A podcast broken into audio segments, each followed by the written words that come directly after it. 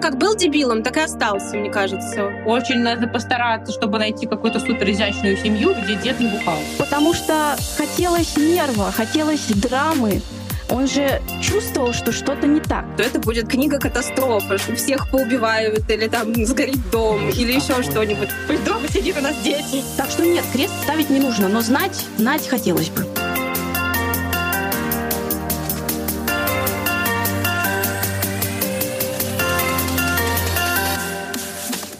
Всем привет! Это Юля, Катя и наше литературно-психологическое шоу «Книга отзывов». Здесь мы делимся субъективными впечатлениями о книгах, а потом стараемся взглянуть на сюжет и героев с точки зрения современной психологии.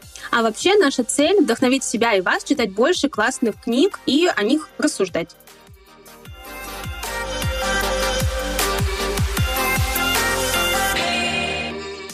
Сегодня мы обсуждаем роман Мэри Бет Кин «Да, тогда и сейчас». Это снова такая семейная сага. И сегодня у нас необычный выпуск. Мы сегодня будем обсуждать ее не вдвоем с Катей, а втроем. У нас в гостях сегодня Александра Бекренева. Саша свой книжный блог, и она сейчас нам сама немножко о себе расскажет и поделится впечатлениями о книге, а потом мы вместе ее обсудим. Привет, Саша! Привет! Всем привет! Меня зовут Александра Бекренева. Я веду блог об интеллектуальной и англоязычной русскоязычной литературе АББ Букс в Телеграм и ВКонтакте. И о писательнице Мэри Бэткин я знаю уже довольно давно. Я впервые узнала о ней на курсе по исторической литературе Виргинского университета, который я слушала. А мы тогда разбирали ее роман а, «Лихорадка», тоже безумно интересный, о так называемой тифозной Мэри, женщине бессимптомной носительнице тифа, которая невольно стала причиной многих смертей и заражений в Америке в начале 20 20 века. Очень рекомендую этот роман к прочтению. И еще тогда меня поразило то, насколько увлекательно пишет Мэри Бэткин, потому что если вы читаете исторические романы, вы знаете, что это не всегда, к сожалению, бывает увлекательно, иногда достаточно скучно.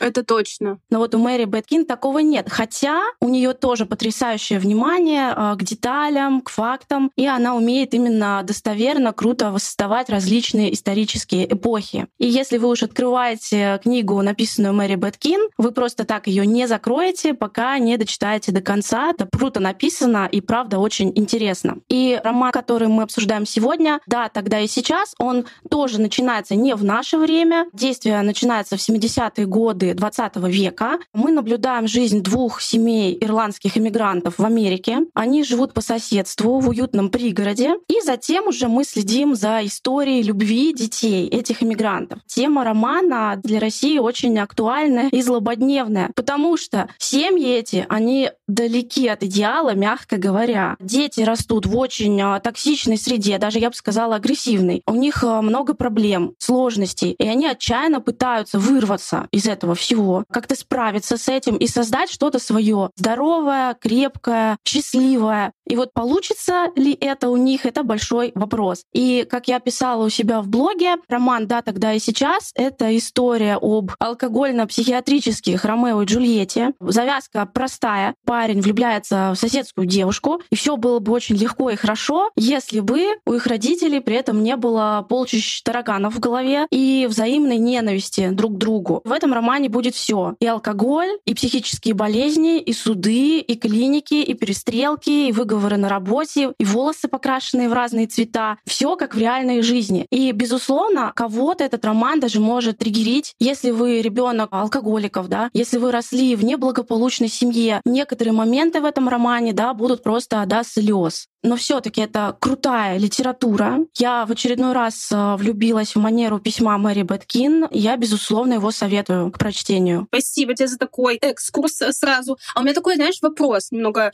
э, не в тему, если роман про 60-е. Он исторический или еще нет? Недостаточно исторический? Да, по факту, если в романе так или иначе присутствует прошлое, да, и часть действия хотя бы происходит не сейчас, там, не в прошлом году, не два года назад, а там 5-10 10. И если писателю приходится воссоздавать какие-то детали той эпохи, то есть даже, допустим, если мы пишем про а, какие-нибудь 90-е или 2000-е, там у героев есть пейджеры, да, то есть, ну вот сейчас мы ими, например, не пользуемся, а герои пользуются. Мы это вводим уже в сюжет, все, можно уже считать, что это элементы исторического романа. У Мэри Бэткин еще очень интересная особенность, что в «Лихорадке» главная героиня — ирландская иммигрантка. И в «Да, тогда и сейчас» тоже герои ирландские иммигранты. Я, когда готовилась к подкасту, гуглила, еще раз читала про Мэри Бэткин, но что-то вот я не нашла связи с Ирландией, но мне кажется, явно они есть. Да, наверное. Может быть, ее предки оттуда, потому что вот это прям прослеживается интерес к Ирландии в ее прозе. Я хочу сразу согласиться фразой о том, что если ты открываешь, то ты не можешь прерваться. А, нам надо было уже идти там на праздник, у меня было буквально минут 20, и я просто думаю, уже такая одетая вся сижу, и думаю, сейчас я ее просто открою, посмотрю вообще, ну, я люблю так вот открыть и первые строчки посмотреть, провалишься ты в книжку или нет. И я уже не хотела идти потом просто ни на какое мероприятие, потому что меня сразу как-то поглотила эта книга, но надо сказать, что этот эффект продержался, ну, процентов 80 от книги, а, а в какой-то момент я немножко так как будто бы устала, что ли, как будто бы это напряжение, оно не, не додержало меня до конца, уже финал я дочитывала ну, меньшим ажиотажем. Но мне очень понравилось. Вот. Ну, скажи, Катя, как тебе книжка? Мне понравилось. Я ее долго не могла начать, именно потому что не могла вчитаться, скажем так. А, но когда действительно читаю, прочитаешь страниц 30, то уже становится интересно. Вот это вот как раз-таки подоплека, то история начинается задолго до того, как эти дети даже появились э, на свет, э, которые вот этими Ромео и Джульеттой являются. Вот такой затягивающий инструмент, который действительно говорит о том, что там будет что-то много всего намешано, раз э, нужно было начать все за несколько лет до. Финал мне показался слишком какой-то, ну, не примитивный. Я ждала какого-то мяса, что что-то случится, что это будет книга-катастрофа, всех поубивают, или там сгорит дом, или еще что-нибудь такое случится, но этого не произошло. Как жаль, что все хорошо заканчивается. Да, да, и как будто бы нас оставили на каком-то таком достаточно хэппи-энде, практически, да, открытом финале, но таком с а, уклоном в хэппи-энд, и мне, а, ну вот с точки зрения психологии, показалось это не очень реалистичным, потому что если немножко в сюжет э, копнуть, то там описывается и алкогольная зависимость достаточно серьезная, причем какая-то генетически обусловленная, и очень серьезные расстройства личности, шизофрения и что-то там, кажется, еще у нее было, да, у одной из главных героинь. И как будто бы все в какой-то момент излечились, прошли рехабы и стали нормальными, да. Вот почему-то у Джигана не получилось, он все еще херню какой-то страдает, а вот гуф, со дня на день опять брови сбреет, а у них как-то все в Америках получилось. То есть вот тут вот мне немножко не хватило достоверности, потому что зависимости действительно очень плохо поддаются лечению, практически даже не поддаются. И там была даже такая строчка, когда Питер проходил, встретил анонимных алкоголиков и говорил, что как будто бы приходил, и говорил, что он там скоро потолстеет, потому что как будто бы эти алкоголики заменяют а, зависимость на пожирание пончиков. По большому счету оно так и происходит. Одна зависимость подменяется на какую-то другую. А излечения какого-то магического практически невозможно добиться. Шизофрения то же самое. Если она дошла до таких серьезных последствий, там был прям ряд моментов, да, каких-то трагических в судьбе Н, которые привели ее уже ну, к таким сдвигам фундаментальным в личности, обратно это все развернуть, ну, практически нереально с учетом того, что за ней нет какого-то контроля.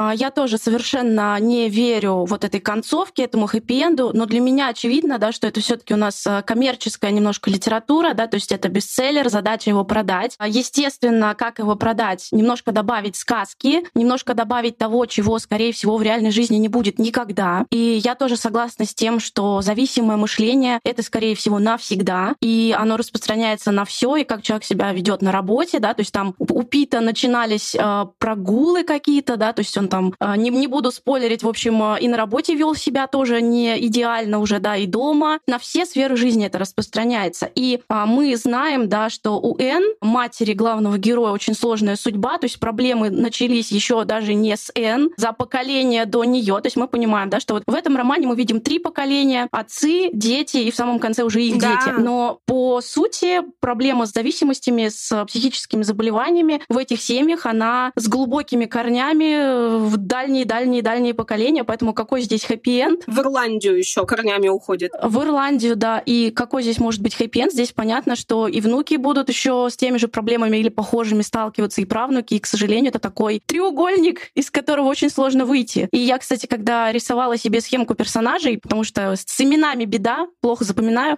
а на самом-то деле, да, даже наш самый, безусловно, положительный герой, как бы, как нам его пытается Мэри Бэткин преподнести, Фрэнсис а, Глисон, отец э, главной героини Кейт, такой весь идеальный, прекрасный, но у меня большой вопрос. Если ты такой идеальный, прекрасный, с прекрасной красавицей женой, нашел прекрасный дом в пригороде, все у тебя замечательно, зачем ты потащил к себе жить соседом, очевидно, непутевого напарника, который тебе открыто в лицо прямо говорил, что у меня какая-то девушка странная, ведет она себя странно, потому что хотелось нерва, хотелось драмы. Он же чувствовал, что что-то не так. Вот зачем их было тащить жить по соседству? Вопрос. С него-то все и началось, вся завязка романа. Я думаю, не задумывался о таких вещах глубинных. Просто прикольно с другом рядом жить. Но там, на самом деле, у него эта рефлексия почти весь роман идет, что я сразу заподозрил что-то не то, что Н какая-то не такая, и но молчал. Не знаю, я не сводила бы все на него на самом деле, что он прям зачинщик всего этого. Я выступлю здесь, наверное, романтиком таким. И у меня мысль, которая вышла на первый план в конце романа, то есть, да, безусловно, я согласна со всеми утверждениями, что зависимость это сложно, но при этом я верю все равно, что если у тебя есть большая доля мотивации, ты можешь это держать под контролем каким-то. А, и для меня здесь э, лично я увидела противопоставление между родительской семьей Питера, где муж совершенно никак не стал бороться за спасение своей жены, где ему было очевидно вообще наплевать на ее ее состояние. Он, можно сказать, бросил ее в этом состоянии утопать. Он просто игнорировал, оставлял еще и на сына своего вот в этой всей жуткой возне какой-то оставаться. И я считаю, что если бы он включился как-то, помог ей изначально, когда у них умер ребенок первый, э, все могло бы быть по-другому. И здесь такое противопоставление для меня, что вот Кейт, она стала бороться за своего мужа. Да, она не сразу обнаружила эти проблемы. Там, кстати, очень классно написано, как эта вот зависимость потихоньку-потихоньку проявляется совершенно обычные вещи, когда вы за ужином семьей просто пьете вино или встречаетесь с друзьями, и большинство людей так делают. Не все из них становятся алкоголиками, и то есть очень сложно сразу признать, что твой муж вообще-то превращается в зависимого человека. Ты сначала живешь с ощущением, а что такого? Ну, устал человек, ну вот лишнего выпил, ну бывает. А потом ты постепенно в это проваливаешься. И для меня здесь был такой контраст, что вот она в это включилась, что, во-первых, она старалась оградить детей, как-то максимально не показывать им отца в каком-то непотребном виде. Она его возила в центры. Да, там были у них какие-то эмоциональные сложности в этот момент, но в итоге она выбрала побороться за своего мужа, и он в ответ тоже, как бы, несмотря ни на что, он ее любил и любил их детей, и поэтому у них была какая-то между собой связь, цель спасти свою семью, пусть там путем пожирания пончиков, но вот так. И да, там, кстати, очень тоже реалистично показано, что это не сразу было идеально, что вот он съездил в этот центр и вернулся одуванчиком, что там происходили эти срывы. Но как будто бы мы видим, что все равно эта цель у него есть семье Энны Брайана такого не было. И поэтому у меня романтический вывод, что если есть те, кто за тебя борется, если у тебя есть э, люди, ради которых ты должен эту зависимость преодолевать, то в макс... это максимально возможно, пусть даже ты никогда не будешь совсем как человеком, у которого такой зависимости не было и не, не будет. Я романтизирую это. И последняя мысль, кстати, там показан нам еще дядя Питера, который тоже у него были проблемы с алкоголем, но он поставил себя это на стоп, смог найти себе любимую женщину и дальше жить, нормально функционировать, еще и поддержать Питера. И, кстати, для меня и самый идеальный герой, которого рисует автор, это не Фрэнсис, а как раз Джордж, да, что потому что вот он вроде такой простой чувак, еще, как мы понимаем, тогда он был вообще очень молодым, чуть ли не до 30 лет ему было, который у себя при, приютил этого племянника и все время ему еще пытался какие-то уроки жизни давать. То есть не позволил ему там просто остаться непонятно где работать без образования. То есть он его все время так вот пинал немножко. Ну, романтизация алкоголизма, наверное, черта многих. Я не алкоголизм романтизирую отношения в семье, что если у тебя есть поддержка со стороны близких, как мы тогда предполагаем, что она должна была поступить? Нет, мы никак не предполагаем, как она должна была поступить, просто нужно понимать, что это хроническая история, и она не излечивается. Так же, как ты продолжаешь жить там с человеком с какой-то другой болезнью, так же ты живешь с алкоголиком. Он никогда не перестанет быть алкоголиком, и это нужно понимать. Помощь — это все очень хорошо, но личное желание человека бросить — это в первую очередь. То есть первый этап вообще КПТ КПТ работы э, с э, зависимостями — это мотивационное интервью. Это именно проверка, насколько человек реально готов что-то делать, очень сильно менять свою жизнь, чтобы из этой зависимости выйти. Потому что меняют, э, менять нужно все. Нужно менять окружение, с которым ты подбухиваешь. Нужно менять привычки. Нужно менять иногда работу, заниматься здоровьем, рацион выстраивать. Ну, то есть нужно менять все абсолютно сферы своей жизни, а на это нужны колоссальные силы. И не все на это готовы. Многих, правда, приводят там жены жены, мужья, вылечите его, но это абсолютно не работает. На этот счет есть очень классный фильм, он очень трагичный, тяжелый, он про наркотическую зависимость «Четыре хороших дня». Там Мила Кунис э, снимается в, гла- э, в главной роли наркоманки, и там показывается, что действительно, насколько люди все понимают. Они понимают, что у них есть дети, что у них есть жизнь, что у них там вываливаются зубы, и никто не хочет добровольно быть алкоголиком или наркоманом. Ну, реально, никто не хочет. Но зависимость, особенно химическая, она тебя уже и не спрашивает, хочешь ты этого или нет. Ты идешь э, по своему паттерну. Поэтому это правда, нужны колоссальные силы, и это то же самое, знаешь, вот как мы бы с тобой решили всю жизнь быть суперосознанными, и каждое свое действие делать осознанно. Не просто вот там ходить и жить на автомате, а вот анализировать каждый свой шаг. Вот чтобы перестать быть алкоголиком, нужно каждую секунду быть осознанным, а это нереально для человеческой особи еще я хотела вот Ташиному спичу добавить, что ты сказала, что дети росли в очень токсичной среде, но, на мой взгляд, все таки у Кейт было относительно нормальное детство с мамой, папой, сестрами. То есть, да, там были странные моменты, где мать ей пощечину какую-то отвесила, но мне кажется, у них все таки была в целом такая типичная, обычная семья, без излишнего драматизма, в отличие от семьи Брайана. То есть мы видим там, что как раз у Кейт дома все так оживленно, что она ходит гулять, а он приходит домой и куриный нож бабушки готовит на ужин вместо родителей? А, я соглашусь, что внешне по каким-то формальным параметрам, да, это более благополучная семья, плюс там еще две старшие сестры у Кейт были, Тали и Сара, тоже классные девчонки, они все очень дружно жили. Но опять же, вот у меня вопрос все еще к Фрэнсису, потому что, а, во-первых, да, вот он притащил непутевого напарника с его странной женой, а дальше, не знаю, насколько это спойлер, не спойлер, скажу, если что, вырежете потом, как вот у него случился роман с такой очень странной женщиной, да, которая тоже очень любила вы выпить. И как вот, если вот подумать, его по жизни тянуло к каким-то очень проблемным персонажам. И вот э, женился он на прекрасной линии из очень хорошей дружной семьи польско-итальянских э, иммигрантов, которые там по воскресеньям большой семьей обедают и все друг друга любят и заботятся, да, то есть на благополучной женщине. И вот что тебе еще надо, парень, как бы, да, вопрос. Зачем сюда тащить еще какой-то вот этот цирк дюсалей, да, в виде странных соседей и в виде какой-то странной романтической истории с непонятной совершенно женщиной, да.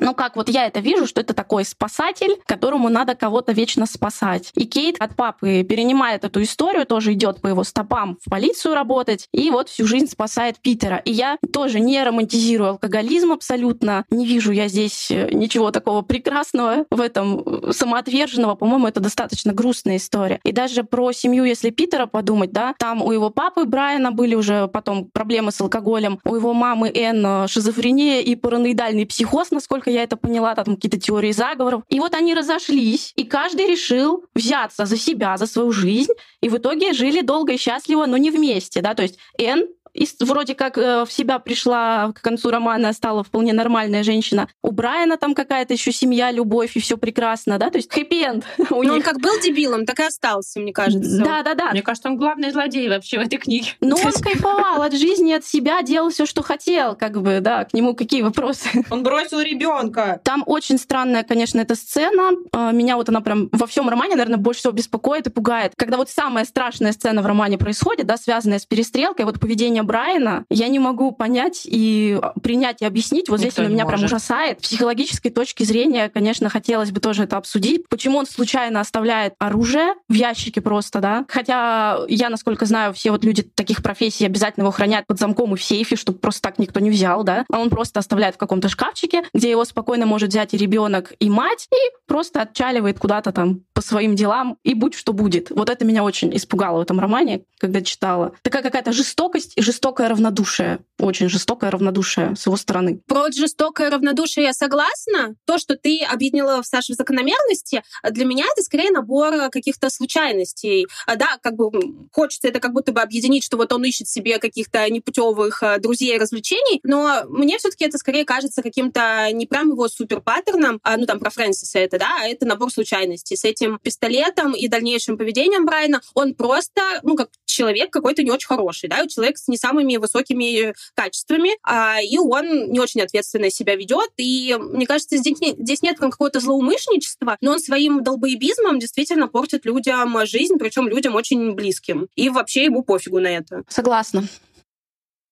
А у меня, кстати, в какой-то момент появилась такая тоже теория заговора, что, может быть, он э, так устал от своей жены, что надеялся, что она застрелится этим пистолетом. Ну, вот какая-то хм. какой-то момент, вот э, когда, кажется, Эн уже вспоминала этот день, и она говорила, что я не помню, как у меня в руках оказался пистолет, и там как-то вот так было написано, что у меня появилась такая мысль, что, блин, а вдруг он очень специально его там все время оставлял. Но единственное, что там был еще ребенок, вряд ли он настолько сумасшедший чувак. А по поводу Фрэнсиса и его измены, а у меня здесь немножко вообще другой был момент. Для меня это было все опять про брак, про отношения и про то, что в любой семье дерьмо случается, и что когда у тебя брак длиной там в 30 лет, то этапы могут быть совершенно разные, то есть вы переживаете взлеты и падения, и даже вот какой-то такой эпизод, неприятный, безусловно, очень некрасивый произошел, но как будто бы мы все равно видим, что вообще они очень э, ценят друг друга, Фрэнсис и Лина, что она его буквально спасает после трагедии, вытаскивает его, но что-то там в их отношениях происходит, да, что она его перестает там воспринимать как полноценного мужа, потому что она привыкает быть сиделкой рядом с ним, его это начинает задевать, он идет куда-то там на сторону, но когда он узнает, что она болеет, это очень быстро его встряхивает, он вообще как бы вспоминает о своих настоящих ценностях, и в конце все равно она там его прощает, не прощает, но в итоге они остаются вместе, потому что у них дети, внуки, семья, они продолжают друг о друге заботиться. И для меня это опять про то, что можно все пережить, если для тебя ценны эти вещи. Я адепт семейных ценностей. Вот тут вот я соглашусь, что вот это похоже на дерьмо случается, и его можно преодолеть. Алкоголизм не очень подходит, и шизофрения под э, теорию, что дерьмо случается, и можно с этим как-то дальше жить. А эта измена, она как будто бы... А как же хроническое блядство? Это другое. Видишь, тут если бы это была какая-то хроническая история, это, наверное, тоже была бы другая история, потому что это тоже зависимость. Есть же отдельная категория, там, порнозависимость, есть э, секс-зависимость, и там есть зависимость от определенных каких-то э, практик сексуальных. То есть это тоже такое строение психики, назовем это так. А тут как будто бы, если очень такую метапозицию принять, как будто бы эта измена даже пошла им на пользу. Но с женщиной он, конечно, не очень хорошо с этой э, поступил. Она и так какая-то нестабильная, он еще ее выбил из колеи последнюю мысль на тему алкоголизма скажу. Мне кажется, я у Саши в посте даже это прочитала, что вот нужно заранее узнавать о том, кто родные у твоего там, потенциального мужа, жены. Но у меня такой философский вопрос. Должны ли мы тогда ставить крест на нашем там, потенциальном партнере, если мы узнаем, что у него там в семье, например, есть алкоголики, к примеру? Потому что ну, практически у всех в семьях есть алкоголики. Ну, то есть это прям очень надо постараться, чтобы найти какую-то супер изящную семью, где дед не бухал. Я это писала с таким, знаешь, черным юмором, потому что я тоже, естественно, это все прекрасно понимаю, и очень много у меня общения глубокого, интересного с очень большим количеством людей, и я вызываю доверие, да, мне как-то люди рассказывают истории своих жизней, делятся очень часто многим. И я знаю, да, что как бы у каждого практически какой-то скелет в шкафу да есть, да, какой-то дядечка сумасшедший, какая-то бабушка, которая родила в 15, тетушка алкоголичка, ну, что угодно, да. То есть это такая шуточка. Просто, скажем так, вот я достаточно рациональный человек, человек, я ничего не романтизирую. И вот я из тех, кто в идеале, да, если мне волю дать, я на первом свидании, конечно, хотела бы там, там и банковскую выписку посмотреть, и медкарту, там, знаешь, ну, чтобы просто знать. То есть это так, это просто шутка. Лучше просто быть готовым, что вот если что, там вот такой дядя, например. Я согласна, что к этому нужно быть готовым. Да, знать нужно, но вопрос, надо ли сразу нет? Мне кажется, так вообще и не стоит вопрос, что не надо сразу нет. Нужно просто понимать, если у твоего условного партнера э, спился отец, то, скорее всего, ну, надо как-то бдить за ним. Следить за динамикой, не поощрять пустить психотерапию в свою жизнь и прорабатывать вот эти темы с зависимостями хотя бы. Потому что на мне там мой муж крест не поставил. Я из достаточно такой э, проблемной семьи, где не было каких-то насилия, да, там, или дебошей, но такое вот бытовое пьянство на постоянной основе присутствовало, и жизнь достаточно отравляла. Так что нет, крест ставить не нужно, но знать, знать хотелось бы. Это также, мне кажется, как и перед э, зачатием ребенка сделать генетический тест какой-то на совместимость и вот что-то из этой серии, да, это вас ни от чего э, не спасет, но вы там хотя бы будете э, представление иметь. Согласна. Ну и, наверное, бросать людей с какими-то такими сложностями, это, в принципе, очень сложная история. Это действительно нужно, если ты еще и любишь такого человека, и ты еще считаешь себя хорошим человеком, бросать и ставить крест, это в целом не самая здоровая стратегия в любой сфере жизни, в том числе и романтической. Угу.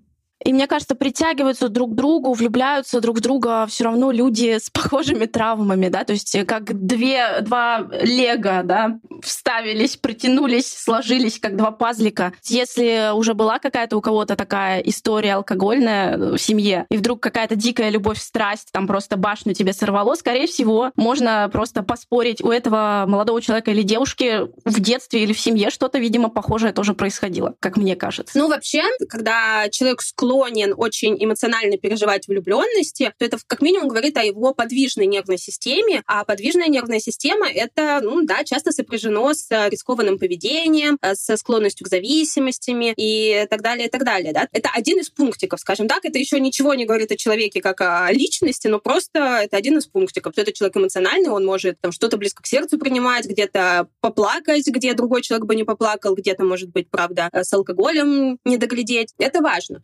Но тем не менее, да, мы не забываем все-таки, что есть э, биопсихосоциальная модель. Мне кажется, я уже в каждом выпуске uh-huh. про это говорю, что генетика — это треть, да, то, как мы социализировались, то есть гены наши родители нам, да, передали, но как они нас воспитывали, это еще одна треть. Ну и в целом, как там что соединилось в нашей голове, насколько, опять-таки, нервная система подвижна, насколько хорошо нейромедиаторы работают, и это все тоже играет очень важную роль. И есть, мне кажется, куча примеров людей, которые, например, из детдомов или с какими-то очень серьезными детскими травмами, но которые образцы здоровых людей и строят семьи, и воспитывают детей и так далее, и так далее. То есть это действительно надо учитывать, потому что, возможно, этим людям пришлось приложить больше усилий, чтобы вот этот нормальный образ жизни какой-то реализовать, чем человеку из другой какой-то жизненной ситуации. Так что, опять-таки, да, это только водные, а что с этими водными делать, это уже каждому решать. Да, вот это ты очень-очень важно важную вещь сейчас сказала, что быть э, счастливыми, быть успешными, реализоваться, кайфовать от своей работы, от отношений, в принципе, могут э, абсолютно все, да, какой бы у них ни был бэкграунд, из каких бы семей они ни вышли, да, потому что это зависит от самого, самого человека,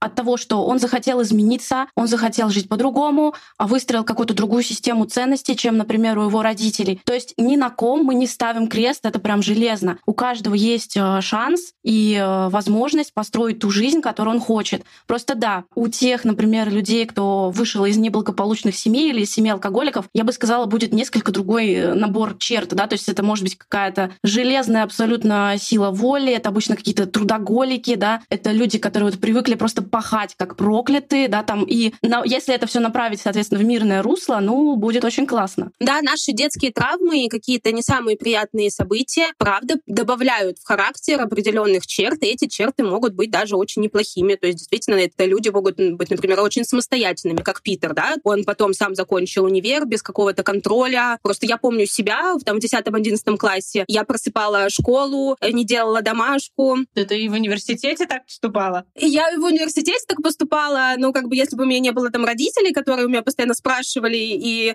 э, как-то вообще моей жизнью интересовались, я бы, мне кажется, в школе была в два раза меньше, чем была на самом деле. Поэтому вот это те положительные черты, которые в нем воспитались за счет этого трудного детства. Ну, и отрицательные черты мы тоже можем наблюдать. Мне понравилось еще, это не совсем напрямую относится к сюжету, но мне очень понравилось, как описана социальная изоляция, в которой оказывается женщина после рождения детей. Мы видим Лину с этими детьми, и как она скучает по работе, как она хочет с кем-то общаться, как она на эту соседку набрасывается желанием дружить. У Петрановской было в какой-то книге написано о том, что никогда раньше, вот до последних там десятилетий, до 20 века, женщина не оказывалась в такой социальной изоляции, потому что жили как раз большими семьями. Вот, например, как семья, в которой росла Лина, Лина. То есть у тебя появлялся младенец, но ты продолжала также общаться с сестрами и бабушками, ты могла оставить ребенка кем-то пойти там выйти до магазина, пообщаться с соседкой как раз, с которой ты росла вместе. То есть это было такое общинное что-то. А сейчас э, женщины оказываются заперты в своих домах, в квартирах с младенцами, и у них происходит как раз из-за этого тоже грусть, тоска. Там еще очень прикольно, что сами герои, я не помню, кто именно, но они рефлексировали, а, это, кажется, Фрэнсис Энн в самом конце рефлексировали, что вот там в 60-е или в 70-е там не принято было обсуждать это, не принято было обсуждать то. Вот mm-hmm. хорошо, что сейчас мы как-то можем сесть и об этом поговорить. То есть действительно это прикольно, то вот этот вот идеальный пригород, где все должны быть идеальными, ни у кого не может быть пострадовой депрессии, выкидышей и вот этого всего. Теперь люди даже в таких красивых домах э, могут говорить о своих проблемах. Ну, наверное, не всех, к сожалению, но все-таки прогресс идет. Да, еще, когда я читала вот эту сцену, где Фрэнсис отправляется туда разбираться, вот момент трагедии, мне всегда было очень страшно в такие моменты, когда вроде бы мужчина, он должен вмешаться и решить. А я всегда очень малодушно к этим ситуациям отношусь, что мне всегда страшно там за своего мужа, а, за своего отца. У меня всегда в детстве была такая ситуация, что мой папа был милиционером, и даже если это выходной день, и мы просто идем из парка с папой, мне там 8 лет, и где-то дерутся какие-то люди, то папа мог мне сказать, подожди, я сейчас пойду, узнаю, что там. И это был момент для меня всегда переживания нереального страха, что сейчас там что-то произойдет с ним, потому что непонятны какие-то чуваки там что-то разбирают. И когда я читала эту сцену вот с Фрэнсисом, а, то я тоже такая, я бы его не пустила, я бы его не пустила, нечего, пусть сами там разбираются. Пусть дома сидит у нас дети. Давайте попробуем поставить оценки. Какие очень субъективные, личные, насколько понравилось. Я ставлю 9 из 10, потому что мне очень понравилось, как написано. Это тот случай, когда достаточно тяжелые вещи написаны не так, что ты хочешь прям сдохнуть, а ты продолжаешь читать, и оно достаточно плавно в тебя это все входит. Девять просто потому, что, ну, немножечко к концу у меня фокус уже ослаб, мне какие-то моменты показались чересчур а, такими вот очевидными, слишком простыми ходами, но в целом мне очень понравилась книга, я ее всем могу порекомендовать. Мне кажется, это как раз тот случай, когда книга понравится даже людям, которые не супер искушенные в литературе, потому что некоторые книги, которые я читаю, даже которые мы обсуждаем, я не могу всем порекомендовать, потому что они какие-то слишком. А это просто такая классная, хорошая книжка, которую приятно почитать, интересно, она захватывает в целом, она не требует какого-то большого усилия над собой, чтобы ее читать. Поэтому рекомендую. Я тоже поставлю 9 из 10. Балл тоже снимаю за концовочку, да, хотя я понимаю, что по законам коммерции она такая должна быть здесь, в этом романе, чтобы он хорошо продавался. И э, я как раз в основном читаю такую мозгодробительную литературу. Это роман увлекательный, крутой, классный, но вот его прелесть да, в том, что он достаточно простой, просто легко легко читается. Вот его действительно можно посоветовать всем. Очень с этим соглашусь. И влюбить э, как раз в литературу можно, да, этой книгой, побудить больше читать кого-то, случайно так ее подсунуть, и, глядишь, человек уже втянулся. Mm-hmm. Да, я соглашусь, что она легко действительно читается, приятно читается, но как будто бы я бы поставила поменьше. Я бы поставила семь с половиной, потому что действительно хорошо написано, но как будто бы, правда, слишком слащавый э, финал, заявленные такие достаточно масштабные проблемы, но они как будто бы сами такие бац-бац-бац и порешались, и все вроде бы хорошо. Но вот я почему-то сравнивала в своей голове с «Голландским домом» эту книгу, и мне кажется, «Голландский дом» понравился больше. Ну, потому что похожее начало. Жена не хотела никакого дома, а муж взял и купил ей дом. Может быть, потому что как будто бы вот в голландском доме для меня пореалистичнее была история, и она как будто бы из-за того, что в нескольких параллельных временах, как будто это немножко поувлекательнее было. А это как будто, знаете, а, если это экранизировать, это был бы какой-то хороший такой фильм а экранизации Николаса Спаркса, да? Николас Спаркс, я правильно говорю? Действительно, с какими-то большими проблемами, там, смертями или не смертями, с драмами, но вот какая-то такая а романтическая история больше, и где так все плавненько к хорошему концу приходит. Если ты помнишь, когда мы обсуждали «Голландский дом», то я говорила, что какой-то даже для меня слишком оптимистичный конец у этой книги. А ты говорил, нет, он ужасный. А здесь вот как бы мы поменялись, но я согласна, что некоторые параллели можно провести именно ну, даже и по формату произведения, и по началу немножко, по проблематике, которая существует, да, можно провести параллели. Тогда будем заканчивать наше обсуждение. Саша, спасибо тебе большое, что ты к нам присоединилась, оживила нашу беседу. Спасибо, что пригласили. Очень было классно. Вообще душевно очень поговорили. Здорово. Да, спасибо тебе большое. Действительно, ты вдохнула, знаешь, свежего воздуха в наши обсуждения. У тебя еще такое формулированное, четкое представление об этой книге. Это очень действительно классно послушать. Спасибо. Отрефлексировала, так сказать, все. Да, есть такое. На этом мы будем заканчивать. Всем спасибо, кто нас э, послушал. Всем спасибо, кто послушал наши предыдущие выпуски. Мы видим все сердечки на Яндексе, они растут. Это так приятно. Видим все звездочки на Ипле, но их стало поменьше, поэтому если кто-то давно хотел, но все откладывал поставить нам звездочку, самое-самое время. А если еще и накинете пару слов в комментариях, будет вообще потрясающе. Спасибо, что слушаете, поддерживаете. Подписывайтесь на наш э, телеграм-канал. Юля его очень активно и интересно ведет. Рассказывает не только о книгах, которые мы обсуждаем в подкасте, но и о разных около литературных фактах. Так что очень рекомендую. Я немного грущу, то не так много людей пишут нам комментарии, поэтому я буду рада, если вы будете давать нам текстовую обратную связь. Можно голосовые присылать. Я видим все ваши сердечки, огонечки, но хочется еще прям почитать, что вам у нас нравится, что не нравится, тоже можете писать. А у нас это последний эпизод первого сезона. Мы возьмем небольшую паузу, недолгую, и вернемся во втором сезоне с особенной темой, которую мы придумали и скоро уже анонсируем. И подкрутим разные фишечки, чтобы вам было еще приятнее с нами взаимодействовать. Я хочу сказать большое спасибо, во-первых, Кате, что она поддержала мои, мое желание говорить о книгах, и что этот проект родился. Это моя такая замечательная отдушина. Я каждый день радуюсь, что он у нас есть. И спасибо вам всем за то, что вы нас слушаете, пишете, ставите сердца и остаетесь с нами. Я счастлива от этого. И вообще напишите, добились ли мы своей основной целью, которую мы озвучиваем каждый выпуск? Больше ли вы читаете и думаете об этих книжках? Я вот лично, да. Благодаря подкасту я действительно стараюсь развивать себе привычку регулярного чтения. Ура! Пока-пока.